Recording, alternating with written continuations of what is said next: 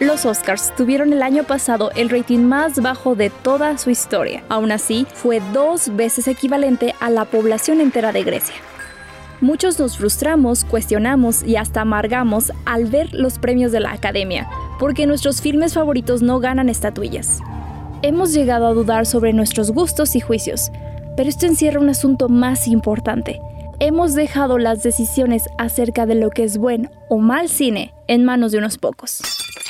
Como consecuencia de este monopolio, hoy nos tomamos demasiado en serio los Oscars, que vistos con objetividad se parecen mucho más a una campaña que a un análisis.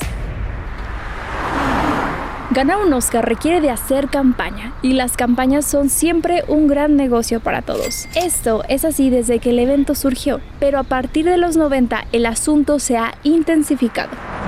En febrero de este año, el semanario norteamericano Variety menciona que una campaña como la necesaria para obtener la estatuilla puede ir desde algunos miles de dólares hasta los 50 millones. La campaña de Roma, por ejemplo, le costó a Netflix entre 20 y 30 millones de dólares según el New York Times. Sin embargo, realizar la película costó solo 15 millones de dólares. Sí, hay algunas películas menos costosas que sus campañas. Pero ¿por qué es todo esto tan caro? ¿A qué nos referimos cuando hablamos de campañas? Principalmente a la compra de espacios publicitarios en televisión, internet, revistas espectaculares y más pero también nos referimos al costo de enviar a los integrantes de la academia con derecho al voto las correspondientes copias de las películas, guiones físicos, productos promocionales como libros y hasta chocolates.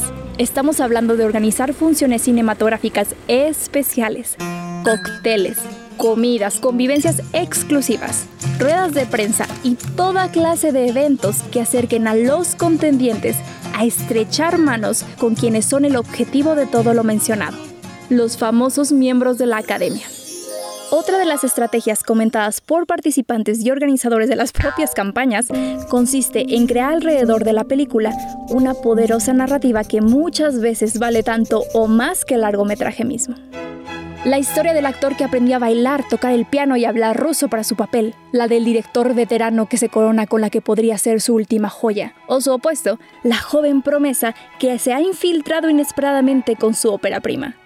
Sea cual sea la idea, provoca que se vote no solo por la película, sino por la historia que se construye alrededor de ella.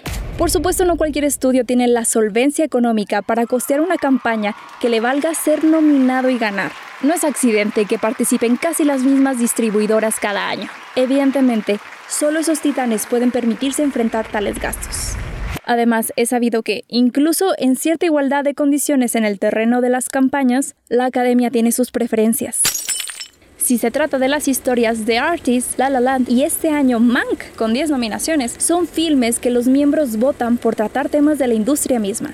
Estas narrativas les son no solo cercanas, sino familiares. Y cuando conocemos el siguiente dato, las inclinaciones de los votantes tienen aún más sentido. En el 2013, Los Angeles Times dio a conocer que más del 90% de los integrantes de la academia eran blancos, casi el 80% hombres y su edad promedio era de 63 años. Pese a los esfuerzos por diversificar, no debería de sorprendernos porque casi siempre son ciertas historias desde ciertos puntos de vista sobre ciertas personas las que compiten en la glamorosa noche. Sabiendo ahora todo esto, Quizás deberíamos pensar los Oscars como un referente, un parámetro, alguna clase de síntoma de la industria si queremos algún evento hollywoodense sobrevalorado. O quizás encontrar en todo ello una excusa para disfrutar de la farándula, sus vestidos, los chistes y los decorados. Pero definitivamente no el pináculo del cine o la selección irrefutable del séptimo arte. La verdad es que como mexicanos o latinos no tendríamos por qué ceder el mando de nuestro gusto y apreciación cinematográfica a un grupo de personas extranjeras que premian y deciden rodeados de distractores y sesgos poco o nada relacionados con aquello que más debería importar, el arte cinematográfico.